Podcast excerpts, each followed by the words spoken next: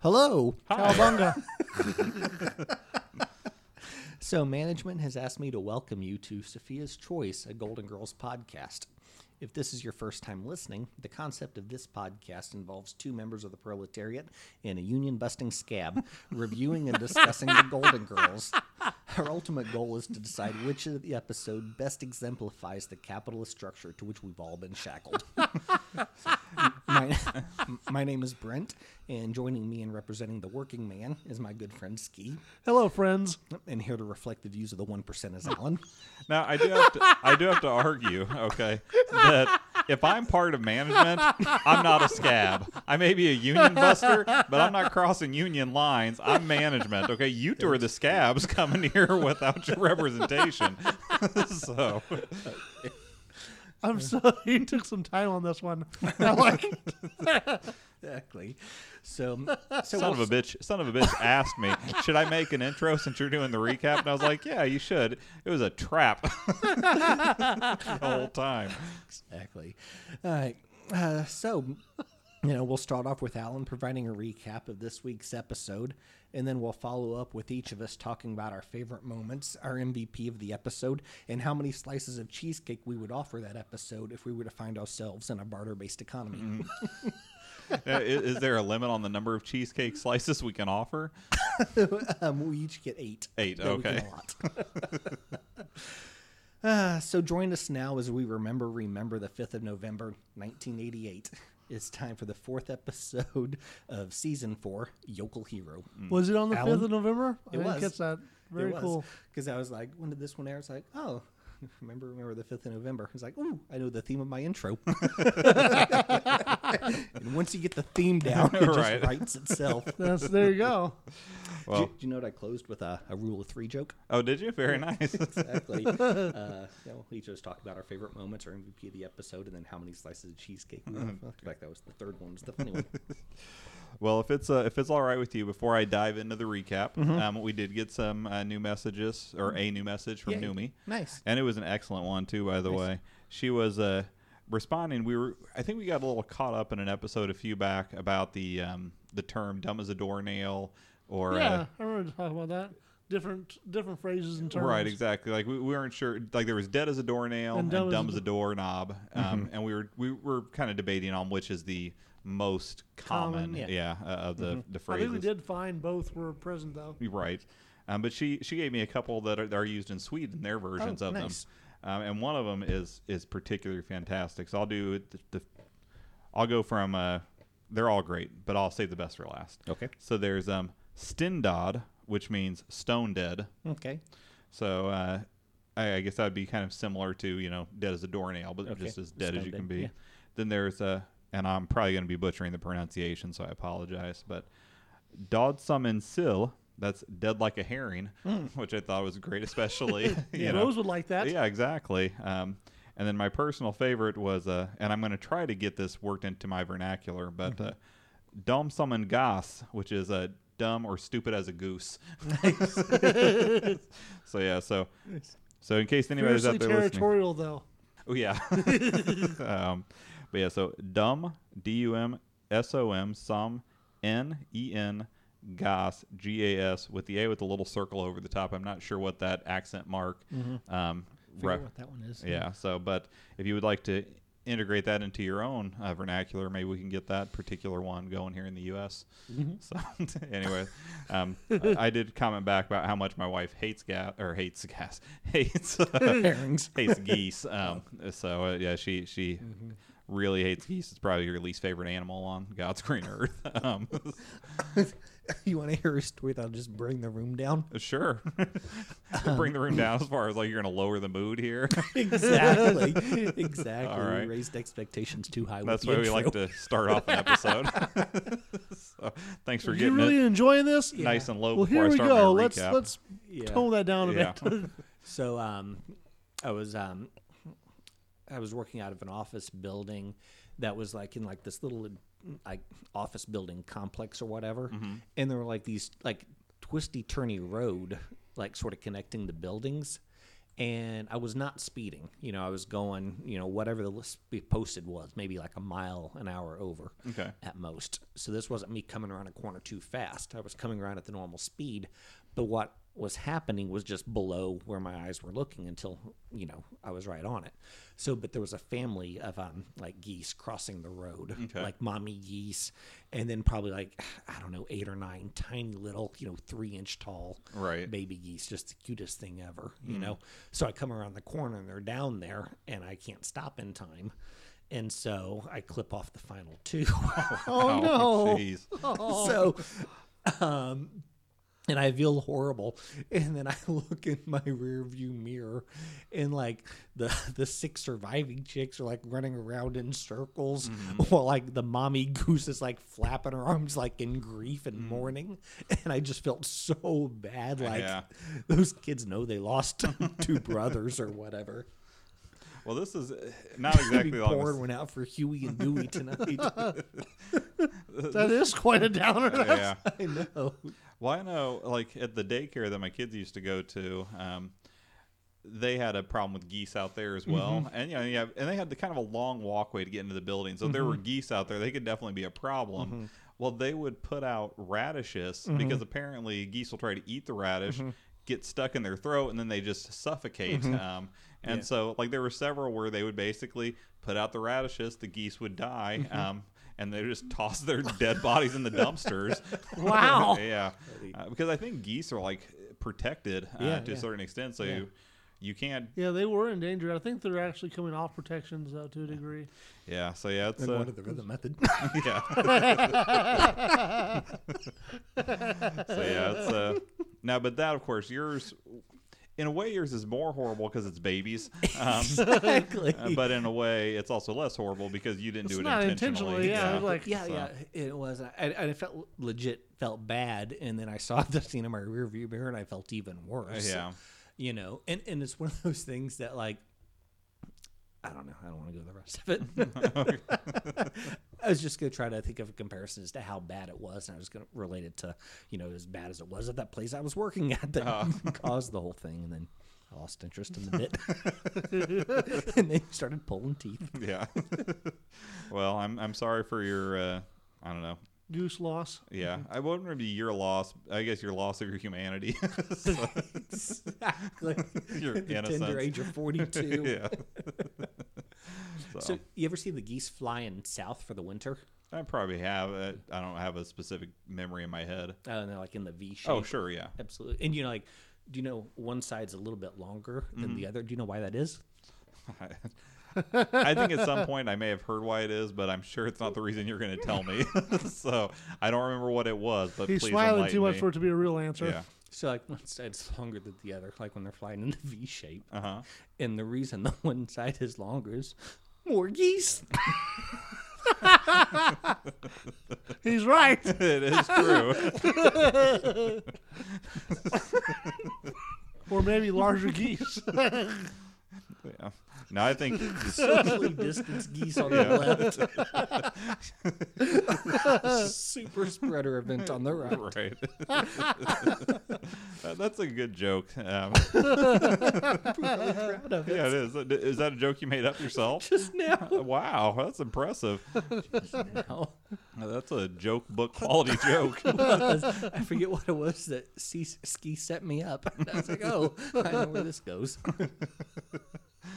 So, anyways, but that's all I had. Uh, was just uh, about uh, dumb as a goose. But anyway, so so yes, as as said, uh, season four, episode four, Yokel Hero. Uh, original air date uh, November fifth, nineteen eighty eight. Mm-hmm. Written by uh, Martin Weiss and Robert Bruce, and directed by Terry Hughes. Mm-hmm. There's so. a really good beer called Robert the Bruce. Oh, is there? Yeah, I there's think it was a, a historical dude as well, right? Yeah, I, I think yeah. so. There's a guy on a mentioned on Braveheart. Uh, I've not seen that. It's an excellent movie. You'd mm-hmm. love it.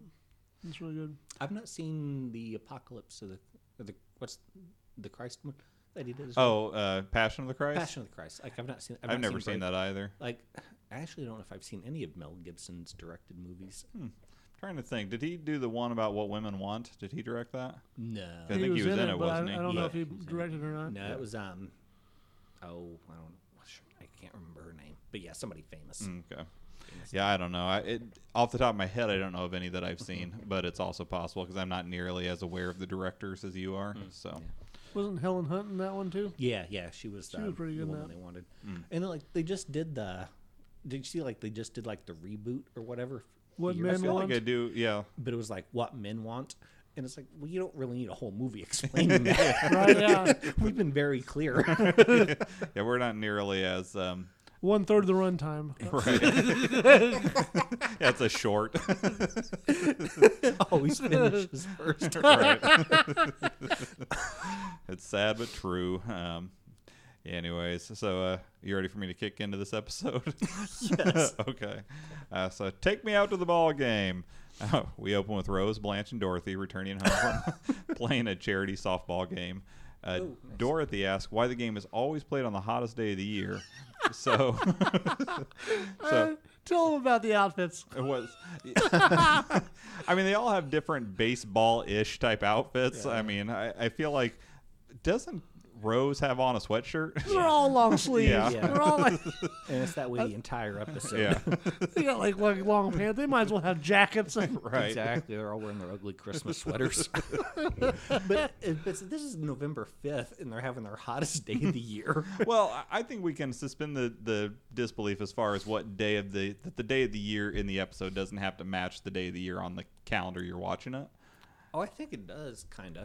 Well, I, I I figure I figured that the day that they were playing it was on August ninth, because mm-hmm. August ninth that year and the year prior was the hottest day of the year in Miami. Mm, so nice. So that must have been so it would have made sense. Both years they had it on August ninth. They've only played in it two years apparently because they have it annually on the ninth. Mm-hmm. Um, so that the statement that they're very into continuity and mm-hmm. um, everything matching up. That's true. So they're that, very consistent. Right.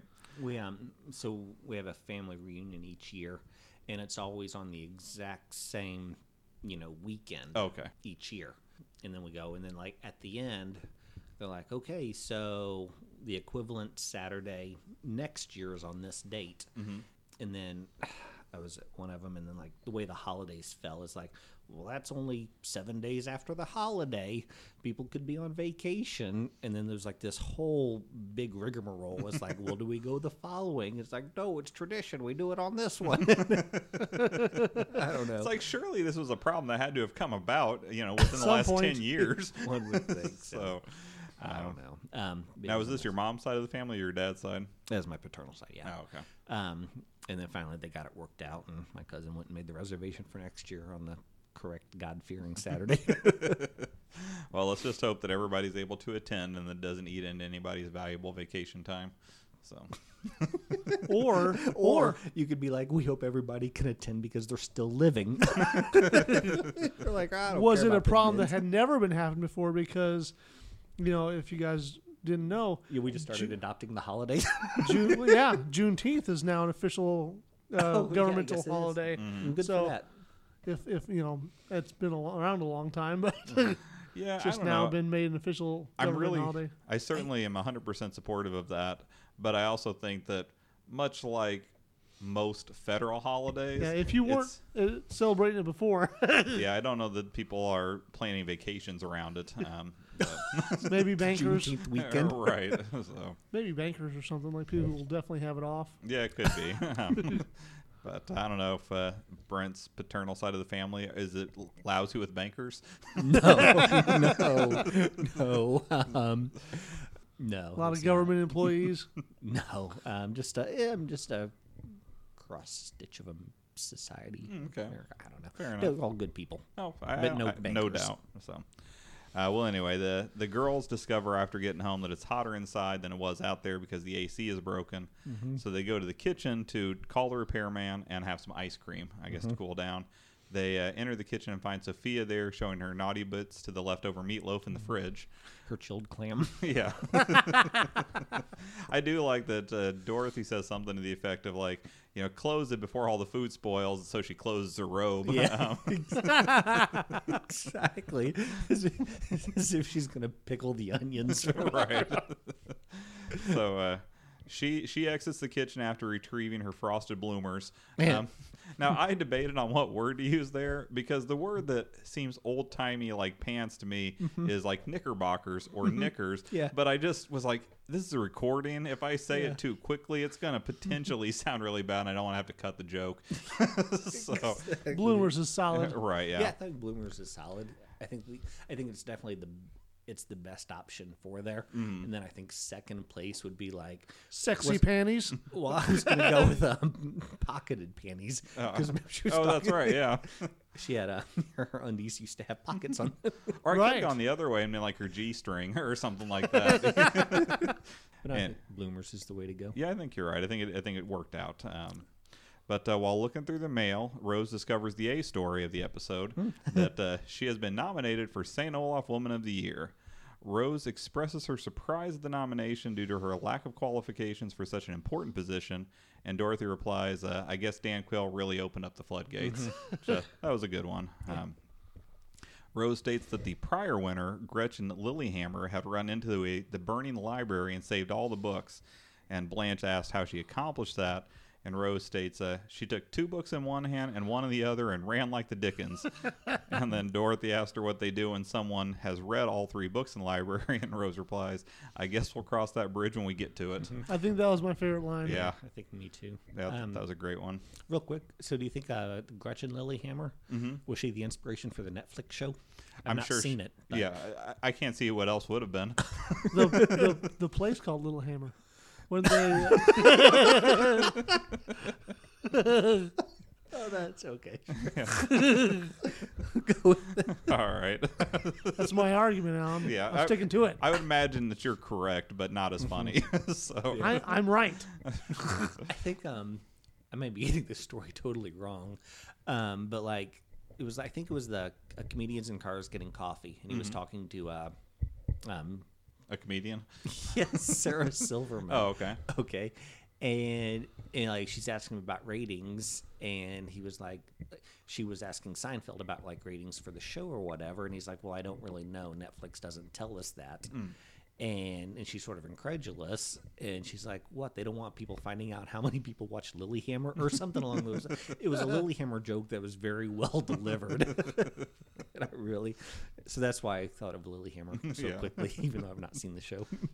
But Gretchen could be from that one. Could be. Well, do you guys like Sarah Silverman? I do. I, I do. do. I do too. I've, I've heard mixed reviews from people who don't like me, I guess because she's done a few things that are a little bit political. Mm-hmm. But I think she's hilarious. Yeah. I think her heart's in the right place. Mm-hmm. I think so, too. Yeah, I don't mind her political jokes. But then again, her political jokes probably tend to skew more towards the way my political leanings go anyway. Uh, maybe I'd feel differently if I, you know, mm-hmm. felt strongly the other direction. So maybe. But mm-hmm. um, anyways, so that ends that scene. Did you have something? Who do you think's better? Um, just, like, do you think that Janine Garofalo looks at Sarah Silverman's career and thinks, why couldn't that have been mine? Probably, but Jean, Janine Garofalo's had a pretty successful career. I mean, obviously as a stand-up all by itself, mm-hmm. you know, I'd say the two are equal. Yeah. Um, have mm-hmm. had, although I mean, I guess Sarah Silverman has had more recent, mm-hmm. um, you know, big success. Yeah, but uh, acting-wise, I mean, Sarah Silverman has had her own show, and Janine mm-hmm. Garofalo never mm-hmm. quite grabbed that, at least to my memory. I don't um, remember her ever having it. But I don't know. I. So, like, when you, if Janine Garofalo does look at it that way, then I'd have to think it probably says more about if if if her um, on-stage persona is at all similar to her real-life persona, mm-hmm. which I think it is from little yeah, you know yeah. interviews I've heard here and there. Yeah. It probably has more to do with that than anything else, because she yeah. seems a little dour mm-hmm. in general. Um, yeah, but I mean, you're giving Sarah Silverman credit for having her own show and Janine Garofalo not. But I would make the argument that Sarah Silverman's never been great in a movie, while Janine Garofalo was great in, you know, a handful of films. Okay, that's fair. Yeah, so mm-hmm. so yeah, I, I would think, I would think if she was comparing the two, I, I don't think so. I think mm-hmm. that there are definitely a lot of people who could look at, say, a younger comedian that's mm-hmm. blowing up mm-hmm. and be like, oh, well, that's not, you know, mm-hmm. fair, especially someone who has never had a, a big moment. But Janine Garofalo mm-hmm. had plenty of big moments in mm-hmm. her career. Yeah. So, and she was probably the, you know, one of the hottest comedians, um, mm-hmm. you know, as far as uh, popularity and whatnot mm-hmm. during a certain point in time. So, and she gave the greatest ever Juliette Lewis impression I've ever seen. Which where was was that in a uh, an act or was that? Uh, it was in um, when she was on the Ben Stiller show. Oh, okay. Um, they did a Cape Fear parody. I think they did theirs probably before The Simpsons did theirs, hmm. but it was Eddie Munster oh. instead of uh, Robert De Niro. And then, um, but then Juliette Lewis was in Cape Fear, and so Jimmy Garofalo played Juliette Lewis hmm. in Cape Fear. I'm gonna have to look that up. It's really good. That wasn't a real long-lived show, was it? The Ben Stiller show? No. I think that may have been like the first T V show, and this is well after the fact, but the first T V show I ever purchased on D V D. Oh, really? Yeah. Well, I guess probably outside of The Simpsons. Oh, okay. So... So, uh, so we start off a scene two at this point in the living room with uh, Dorothy, Blanche, and Sophia all in new clothing, but still suffering from the uh, broken A C. Rose comes through and gets upset, and the other three follow her into the kitchen.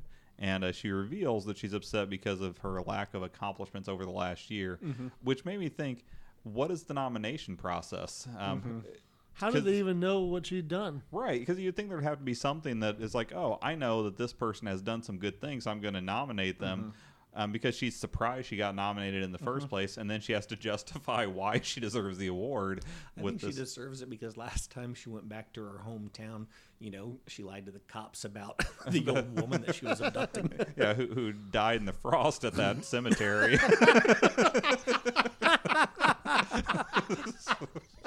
But at least she was reunited with her daughter. So. Forever. Right. Um, it's really funny. You think you're going to be my M V P? Oh, thank you. uh, so, uh, yeah, again, she reveals that uh, she was upset about uh, her lack of accomplishments. And uh, Blanche and Dorothy point out that uh, all the people that she's helped at the grief center, at the grief center, excuse me. and uh, and uh, Sophia tells her her birth was an accident um, before heading out to see Who Framed Roger Rabbit. I assume because that was the number one movie of that year. Yes, very nice. So, uh, after Rose leaves the room, Dorothy and Blanche pup- punch up her application with uh, tales of eagles and floods. So, and apparently buses as well, which we find a little yeah. later on. So. So now uh, that's the end of that scene, and we're back in the living room. Uh, Rose is feeling better after administering a little self-love. Uh, when three uh, sounds ref- dirty. Yeah. Well, I mean, do you remember she said she looks in the mirror and tells herself, gives herself a hug, and says she loves herself. Um, yes. It's how she got herself through her birthday. Right. oh. oh. I'd like to think that she said, I love you. And then you she said, tears. I love you too, Charlie. Playing both sides of the role. Um, so she has to turn around. So yeah. It looks like she's just got the arm. Yeah. Make it out with her. At that point, three representatives of the uh, Saint Olaf Woman of the Year Blue Ribbon panel show up at their door. After verifying her application by asking a few vaguely answered questions. And they're triplets, right? Yes, exactly. Triplets that look nothing alike but claim that everybody and no one in town can tell them apart. Um, like the one on the end looks so familiar to me. And yeah. I couldn't quite figure out which one he was because all, like, all the I M D B pictures are like them now. Yeah. And I was like, well, I don't know what the dude looks like now. Um, but yeah, after uh, basically... you know, Dorothy pushes them into just accepting that, oh, she's too humble to talk mm-hmm. about her accomplishments. So are you going to give her the award or what? Mm-hmm. Exactly. Yeah, there's almost no conversation. Really. Yeah, it's, it's pretty pretty brief process for I verification. I think that's the way it should be. Because like, just like with true badasses, mm-hmm. they don't talk about how they're badasses. You just know. Right. So she's a yokel hero, not because she talks about it, mm. but because you know. Exactly. There's a difference between walking the path and knowing, or knowing the path and walking the path. Oh, yeah, there it is. So, uh, that's I, that from Matrix, some uh, Morpheus. Oh, wow. Very nice. Very cool. He says it's a Neo. Oofa. Did I get the cue? You almost did, but I, I, I put the wrong word down here. So, loofah. No, so, so there's the correct word. All right. How's that pronounced? No, it, it's oofda. I'll just cut this oofda. Little piece here so it oofda. Sounds unprepared. So. Do they know it's coming? The audience? No, no. I mean, if they've watched the episode, they might know it's coming, but they don't no. know it's coming from me. Okay, I didn't know if your instructions to us were part of the pre-show. No, no. Um, I'm not like, yeah, I'll, I'll leave that off also. If that's on there, it'll be at the end. Um, okay. So, but anyway, so uh, after verifying her application by a few vaguely answered questions, they declare... Rosen Island, they, God damn it, Brent. They declare. I almost broke my eardrum with that last one. I always forget you're wearing the headphones. So they declare, Rosen Island, you are Saint Olaf's Woman of the Year. Oofda! Boy, that wasn't worth it at all. So anyway. Now I think you shouldn't cut any of that. You should yeah. just let it play. And they declare, like you're leading into what they would declare. And so that's why I was like, legit, thought that's what you were going oh, okay. for. So well, I declare. Was, the first one was me trying to, you know, contribute. Oh, and then the um, second, the next three the, were you just fucking around. Because of how funny I found my mistake originally. Yeah. Well, it probably turned out better than it would have been just to have it actually come out yeah. properly. Anyways, so we get into Act Two at this point, starting uh, the fourth scene. And uh, we start on a small wartime plane headed to Saint Gustav. The uh, pilot comes over the speaker and announces, uh, ladies and gentlemen, the fasten your seatbelt sign is now off. If anyone knows how to fix it, please report to the flight attendant, which I thought was a pretty good line. Mm-hmm. Um, the girls complain about... instills confidence in the airline. Right. Uh, the girls complain about taking the flight. They learn that after the flight, they're going to have to take other transportation to get mm-hmm. to Saint Olaf because you know they don't have an airport in Saint Olaf. Mm-hmm. And uh, when Rose tells them it could be worse, they could be going to Beaver Falls. And just then a man says, Beaver Falls, that's my stop. And he pulls on a string that's like on a bus. And then, like it's going to stop the plane. Right, exactly. And then stands up, opens the door, and jumps out. I was I was amazed that when he opened the door, no breeze. Yeah, none at all. None. And then the no the, pressure change. Right, and then the flight attendant sitting there just grabs like a rope uh-huh. to then close the door. Easily back closes up. the door. Yeah. Yeah. He did have some sort of a loose-fitting parachute, it looked like, on his back as he jumped, and uh, you know, of course, Rose just nods to the to the girls to show them, like, yeah, see, it could have been worse. Mm-hmm. Um, and then uh, she talks. They all got over their fear of flying, right? And uh, she talks about how the award is a symbol of honesty and decency, and then tells the girls of the lengthy process to get from Saint Gustav to Saint Olaf, mm-hmm. which said it'll take only a couple days. And um, they're all like, "What?" Right? I don't know where. Like, I felt like Saint Olaf would have to be at the top of a mountain or something. um, because the next scene. Well, didn't you take like in that one episode? Uh, Like, was it the last one of the last season mm-hmm. where she takes like a train or something to get there, didn't she? Or a bus? Yeah, something like that. Um, so I know, is that just one of the legs of the journey? Right. Yeah, I'm not sure. I don't know how how many various options there are to get there. But and apparently. The old lady she talked to said that she passed through there one time. How? Yeah. She's like, I was being, I was being really passed point. through and like some kind of uh, slave trade. And yeah. I was. That's what I was trying to think. Like, you want it that way. I really like that. I was just thinking, it's like, did she not tell them how long they were going to be gone? Yeah. Like, it's like, well, we're all need like four days of travel. Right. Like, both like, ways. I assume, like, somebody's like, hey, will you go with me for this funeral? I will assume, okay, well, we'll leave tomorrow, mm. the next day, or the next day at the latest. Right. You know? Yeah, like, I mean, you, you would to... assume this would have to be at least like a ten-day journey exactly. by the time it's all done, and that's just, just been one day in Saint Olaf for her, her, her to accept the award. Because I, I would just accept, it's like, okay, I'll be gone three days, four days, whatever, mm. you know, my thing is, you know, but I'm not going to, like, clarify because this person's grieving. Like, right, I don't want to yeah. pester him with a lot of questions, like, all right, so we'll be on the seven fifteen or mm-hmm. the eight twenty-two? Right. So, uh, yeah, well, then the next scene, it starts off with um, them on a train. With uh, Blanche complaining that the airline lost their luggage, which this would be the second time in the series that they've had their luggage lost. Now that and that airline, there was like eight people on the plane, so they just not even put it on the plane to begin with. Um, one dude looked like his luggage would be like a chicken crate, right? I, I imagine with the door open so easily uh, with the, for the jumper that maybe their hatch just opened while they were yeah, flying. That, that that could definitely be the case, or maybe they were like, "Oh, we're over Beaver Falls. We need to drop this guy's luggage," and it just all came sliding out. Maybe maybe it was crammed in there with the landing gear, and could when be. the landing gear opened up a few miles up, you know, mm, that definitely could be the, the situation.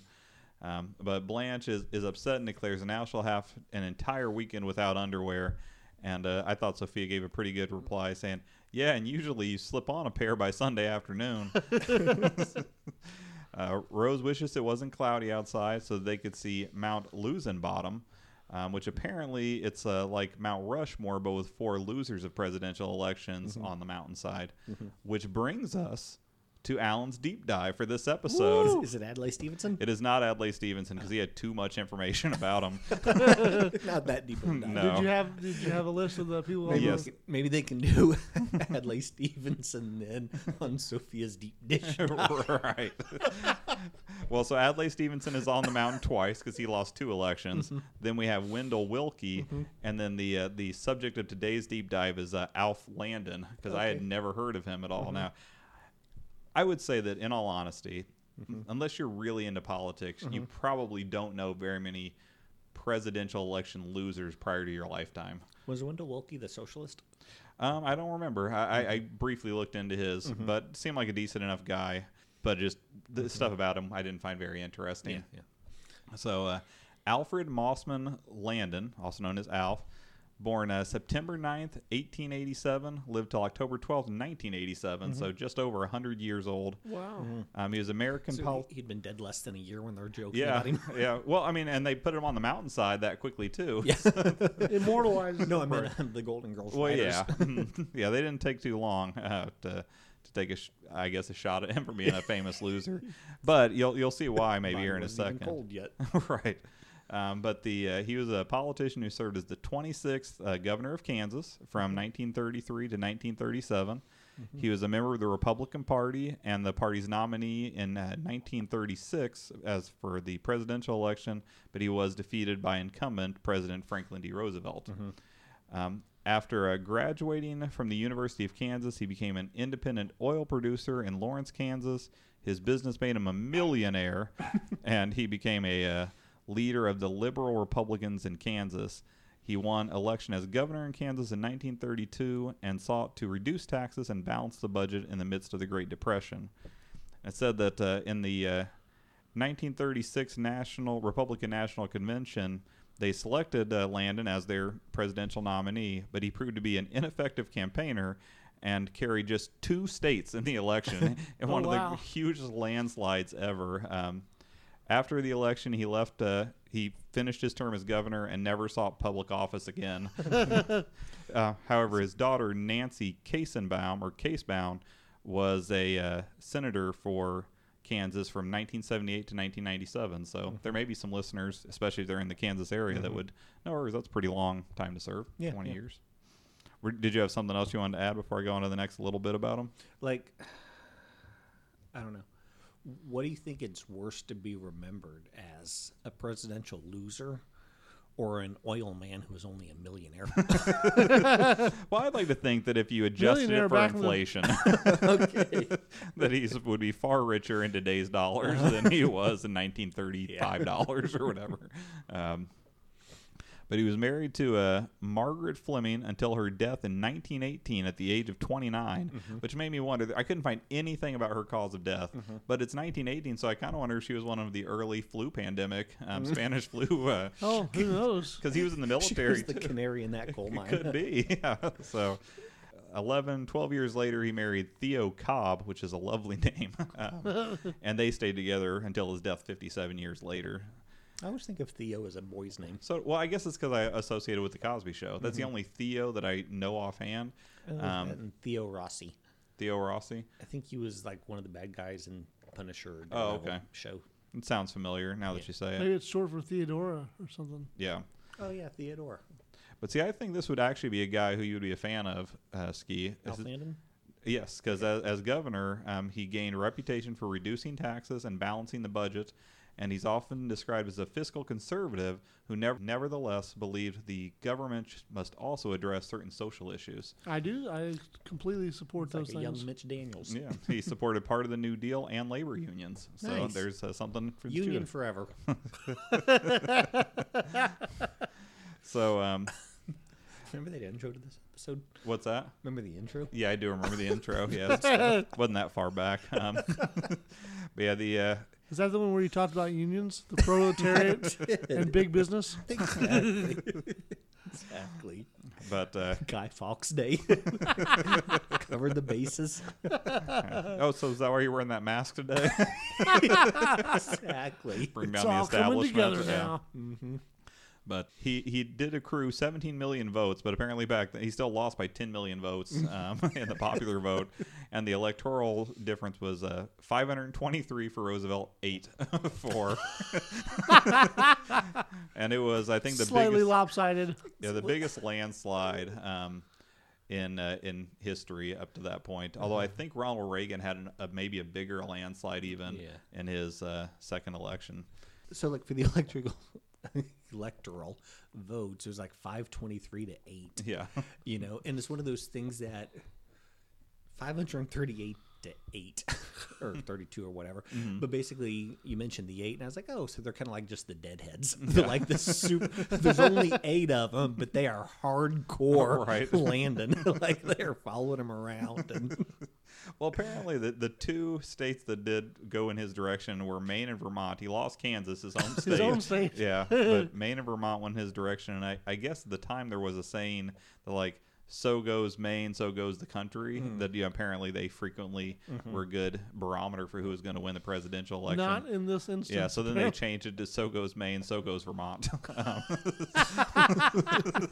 so, but... um Yeah, so he, he did live to be one hundred years old. I guess uh, Ronald and Nancy Reagan did attend his one hundredth birthday party in Topeka, Kansas. At that time, he was using a walking stick, but, you know, was still in, in good mental, you know, faculty and all that.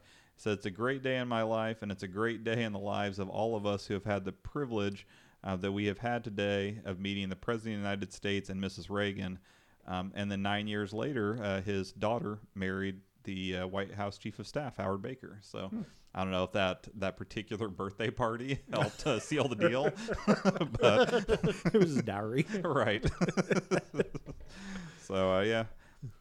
Overall, the final tally on the votes for that year were, um, for the year that he was uh, lost the election, were twenty-seven million seven hundred fifty thousand for Roosevelt and uh, sixteen million six hundred eighty thousand for uh, Alf. Mm-hmm. But you have to say, you know, even though the Electoral College vote is is a laughable mm-hmm. difference, yeah. you know, that doesn't feel like quite as uh, harsh of a defeat when well, you put it in the terms of the population.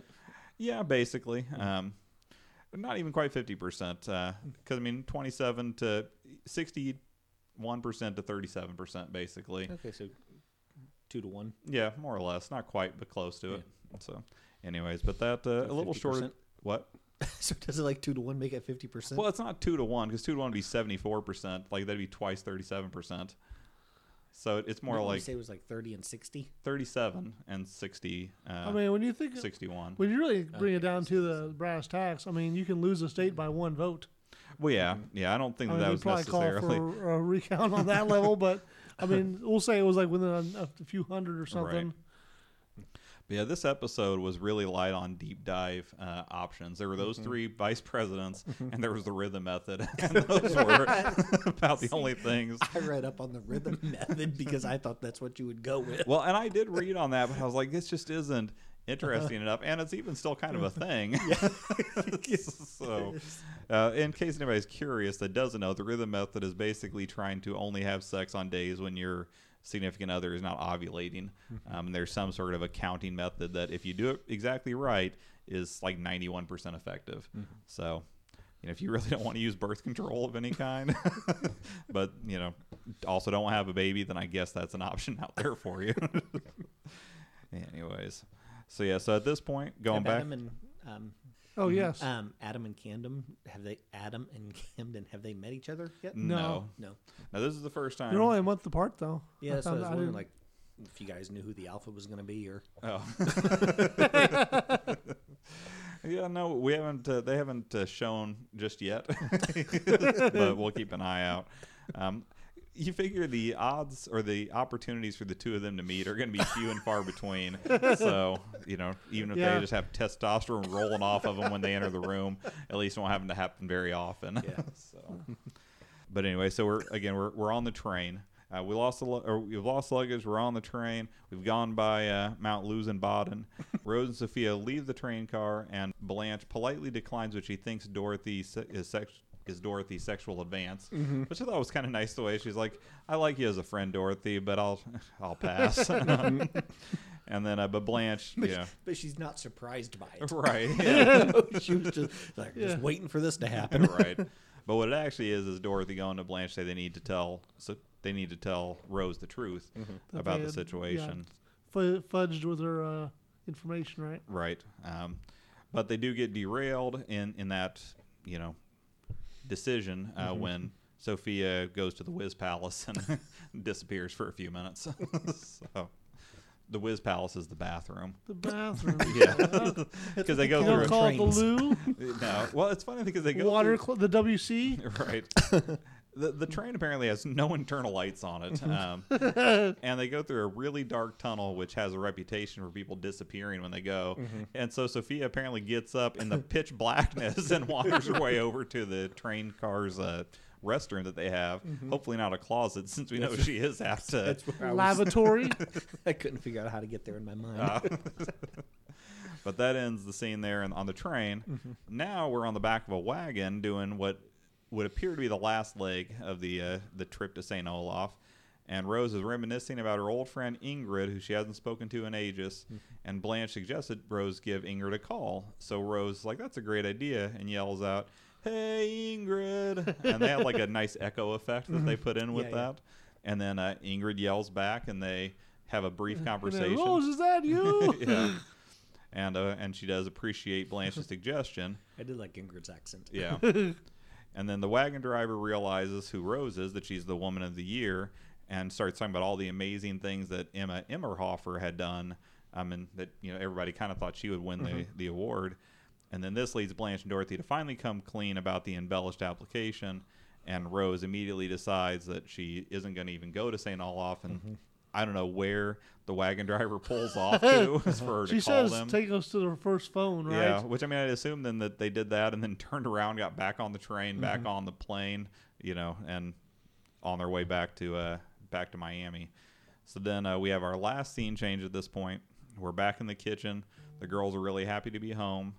Uh, Rose, after almost no effort, decides to forgive them mm-hmm. um, because, you know, she does realize that they were doing it out for kind reasons, even though, mm-hmm. uh, you know, it was misguided, and that it's. Uh, she says it's not your fault. You're chronic two-faced liars, mm-hmm. um, which I thought was good. Didn't she say, "Yeah, uh, you guys didn't grow up in Saint Olaf"? Mm-hmm. Mm-hmm. So she takes nurture over nature. Yeah.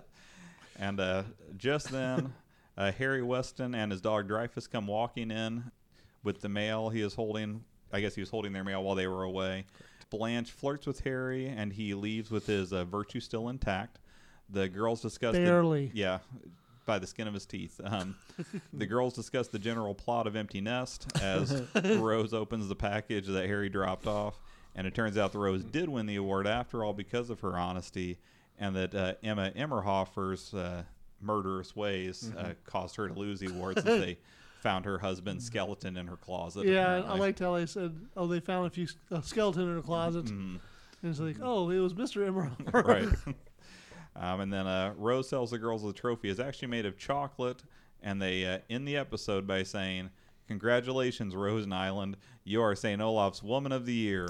Oofta! So that was the signal. Yeah. The so, hand gesture. Yeah, we did that much better the second time around, but I... You know, I actually think the first time around was a more enjoyable time. so, yeah. so yeah, so that closed the episode. Uh, we had a ton of guest actors, and not a ton, I guess. We had mm-hmm. like eight or nine. Mm-hmm. Um, there was uh, Jim Dugan. He played Ben. fifty-three titles to his name. Um, he was uh, Mister Coleman on the Disney classic, The Haunted Mansion. Mm. Um, and this was his uh, only Golden Girls episode. Doug Cox played Sven, sixty-five titles to his name. Uh, nothing really of note, but this is his first of two Golden Girls episodes, mm-hmm. and he comes back in season five. What was his name? Uh, Sven. Sven was the character name. Doug Cox is the actor name. Is that uh, a sheriff?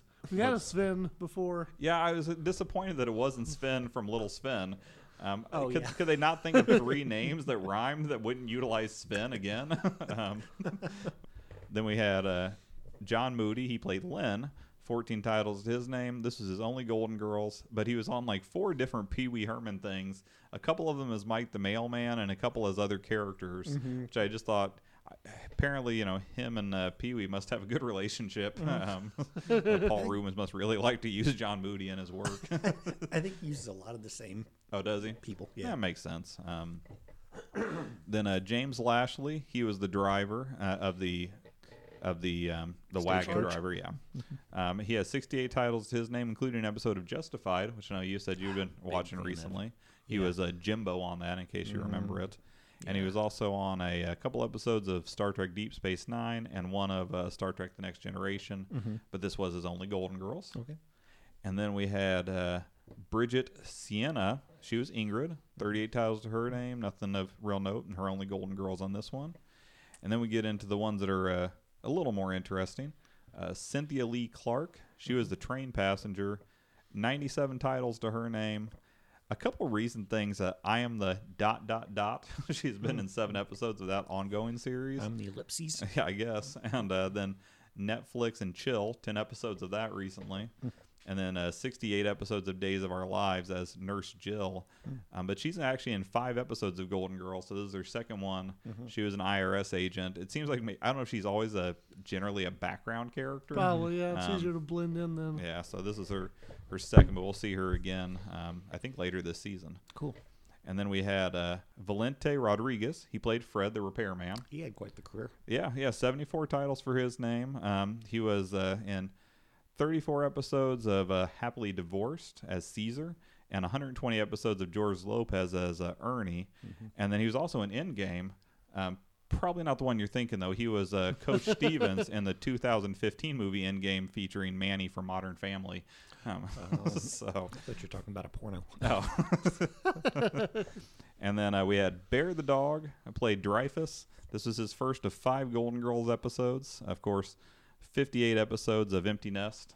And then the um, the big one was uh, Richard Mulligan, Doctor Harry Weston, one hundred ten titles to his name. Of course, most known for his eighty-five episodes of Soap and, of course, one hundred seventy episodes of Empty Nest. Mm-hmm. So, and this is his first of three Golden Girls episodes that he'll be in.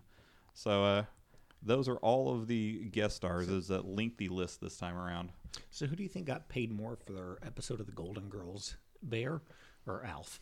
Um, I would have to guess Alf because there was talking.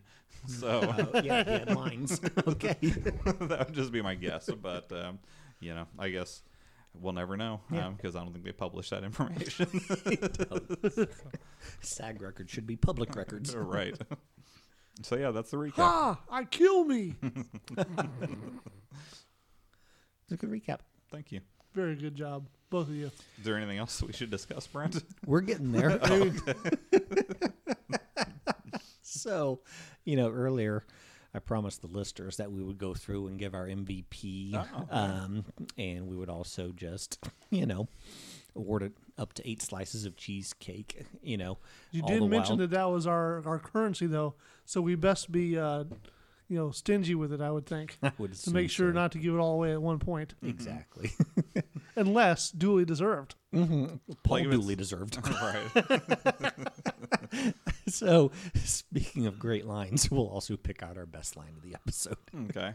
Well, my favorite line of the episode, I I wasn't prepared to be asked what my favorite line was at this point. Um, I thought we all agreed that one of the early lines was our favorite. Yeah, the one with the joke. Yeah, that was the one. I know there, were, there was a lot of good lines in this particular episode. Uh, the, the one, to me, it was the one about the books in the library. That, yeah, yeah. Um, we'll definitely. cross that bridge when we get to it. I think that was my favorite line. So. Yeah, I agree. So I think we're three for three on that one, too. Yeah. Mm-hmm, yep. How about for M V P? I, I think it has to go to Rose. I mean, she was good. I, I don't think that any of the other three stole the show by any means, mm-hmm. and, and Rose was solid throughout the whole whole episode. Yeah. So I gotta give. It was definitely a Rose-centric episode. I gotta give it to her. And then she was also, like, super... genuine and wanted to tell the truth at the end. So, mm-hmm. and then ultimately, she was, you know, the Saint Olaf Woman of the Year. Oofda! um, I got to give it to, you know, it was Sven, Len, and Ben. Just because I really like the way those three knuckleheads played off each other. I thought you were going to say you were like the cut of their jib. I did. Their, all their three of their jibs. jibs. Their jibe. Yeah. So I guess this breaks our streak. I think we'd had three episodes in a row of unanimous decisions on M V P. Mm, yeah. But these uh, these these triplets sent us off track. They're too enticing, Alan. Mm-hmm. Triplets are too enticing. They're three uh, enticing. Okay. Well, speaking of three, is that how many slices of cheesecake you'd give this one? I think I'd give it a four. I liked it, but it was nothing super out of the ordinary. Yeah. Um, I'll give it five and just kick it up just because I really like just the methods of travel that they had to take. So that, that they had like different fun. Scenes. Right. It's like mm-hmm. now we got to be on an airplane. Now we have to be on, you know, a stagecoach. Now we have to be, you know, in a boat or, you know, whatever. It was an episode of many, you know, backgrounds. Exactly. You know, lots of actors, lots for, of scene for this changes. Show. It was a pricey episode. Yeah.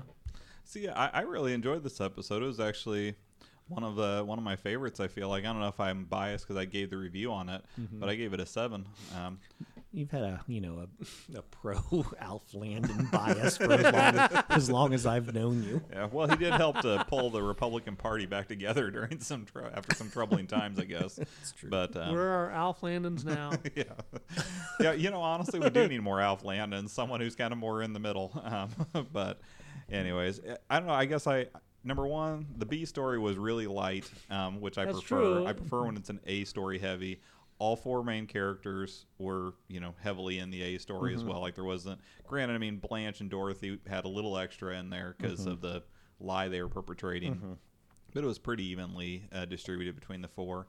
I thought that the premise of the episode was actually mm-hmm. pretty good and original. It wasn't yeah, as yeah. thin as some of them are. Yeah, it would have been just as easy for them to say she's going back for a funeral. Right. You know. So. What would you say the B story was? I think it was the air conditioning. That's the only other okay, thing they yeah, really I discussed. Um, yeah.